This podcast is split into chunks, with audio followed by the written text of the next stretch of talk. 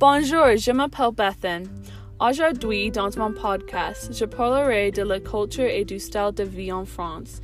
Historiquement, la culture française a été influencée par les cultures celtiques et gallo-romaines, ainsi que par la France.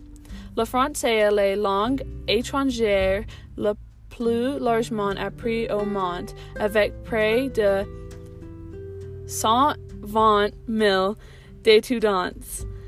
Le catholicisme est la religion prédominante en France, mais 28% des Français ont également déclaré ne pas être religieux.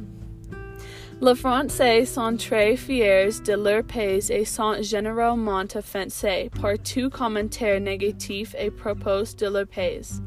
On sait les visiteurs interprétant souvent leur attitude envers les étrangers comme impolie.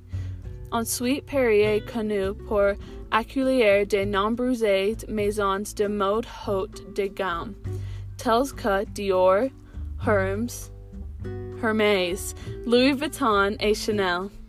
Les Français sont élégants et sophistiqués elles s'habillent dans un style sophistiqué, professionnel et à la mode, mais ce n'est pas très chic.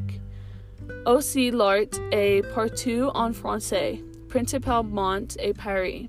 L'art gothique, rococo, roman et néoclassique est présent dans de nombreuses églises et bâtiments. Claude Monet, Edgar Degas et Camille Pissarro, tout inspirés à Paris, et à l'origine du mouvement impressionnisme. Le musée du Louvre à Paris est l'un des plus grands musées du monde abrite de nombreuses œuvres d'art célébrées, la Mona Lisa et la Vénus de Milo. Les Français célébrant les fêtes chrétiennes de Noël et de Pâques, aussi le 1 mai, leur fête du travail. Merci d'avoir écouté Au revoir.